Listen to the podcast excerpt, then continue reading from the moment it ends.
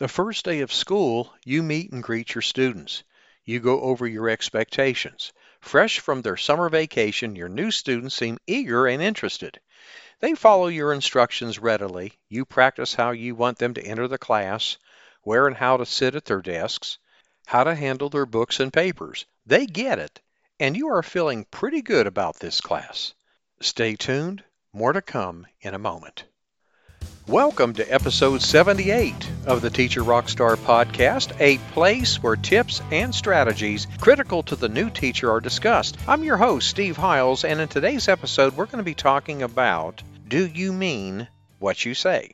But before we continue, we have the following messages from our sponsor. Would you like to jumpstart your classroom management skills? Well, if you're fresh out of college, a first-year teacher, a student teacher, or maybe you're a teacher returning back to the classroom, the Teacher Rockstar Academy course is for you. Gain the confidence, the skills you'll need to crush it on day one and beyond. So invest in yourself and enroll now at theteacherrockstaracademy.com. That's teacherrockstaracademy.com. I promise you that this will be a transformational experience. Now, imagine having access to educational products, instructional videos, top-rated teacher podcasts, and articles worth over $1,000 for just pennies a day. Wouldn't that be awesome? And you know what the best part is? You get a free 7-day trial. So what do you have to lose? Check it out and take a look around.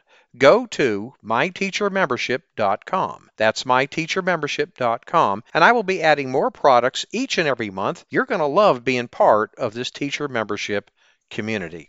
All right, let's dive right in. The bell marking the end of class is about to ring. The class has practiced how to exit the room earlier. Then you make a giant mistake. Can you figure out what this teacher does wrong?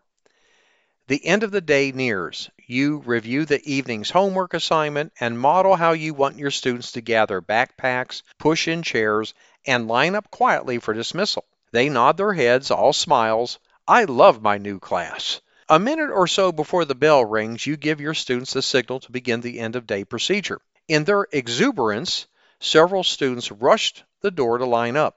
A few happily approach you like puppy dogs, wanting to share a story or two with you, and a few more linger a moment at their desks, chatting with their teammates. You remind the runners to walk, tell the lingerers to get a move on, and banter a moment with the students who approach you.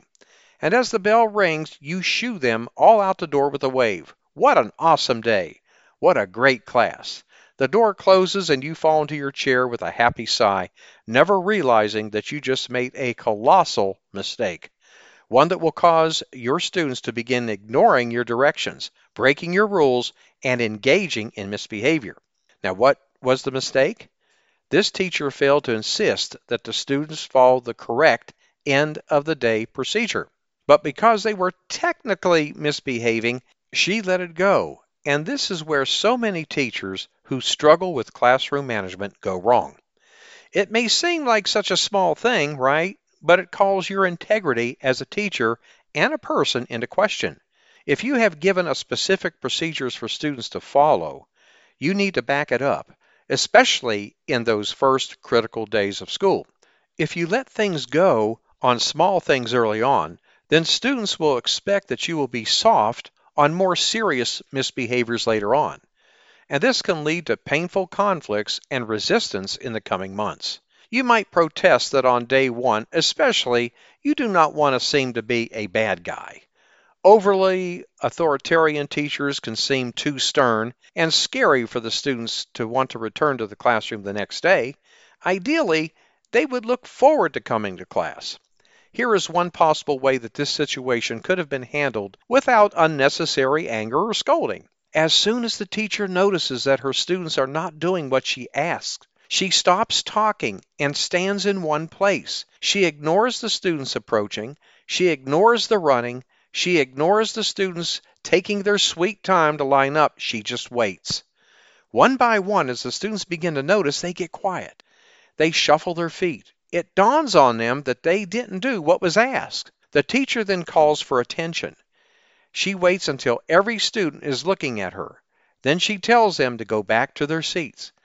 After quickly reviewing her expectations and without lecturing or raising her voice, she gives her signal for the class to do it again. This time they do it right.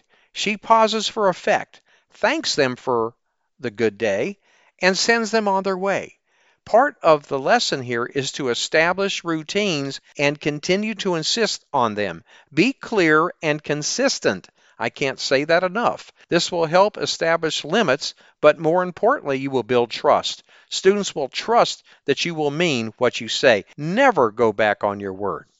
Well, this brings us to the end of this episode. I hope you found a golden nugget or two from the information presented. Feel free to reach out should you have any questions or comments about this episode. I want to thank you for listening to the Teacher Rockstar podcast. I'm your host, Steve Hiles. When you get a moment, visit my blog and subscribe to my newsletter for the latest educational research, best practices, and unadvertised free bonuses. Go to stevesclassroomresources.blogspot.com.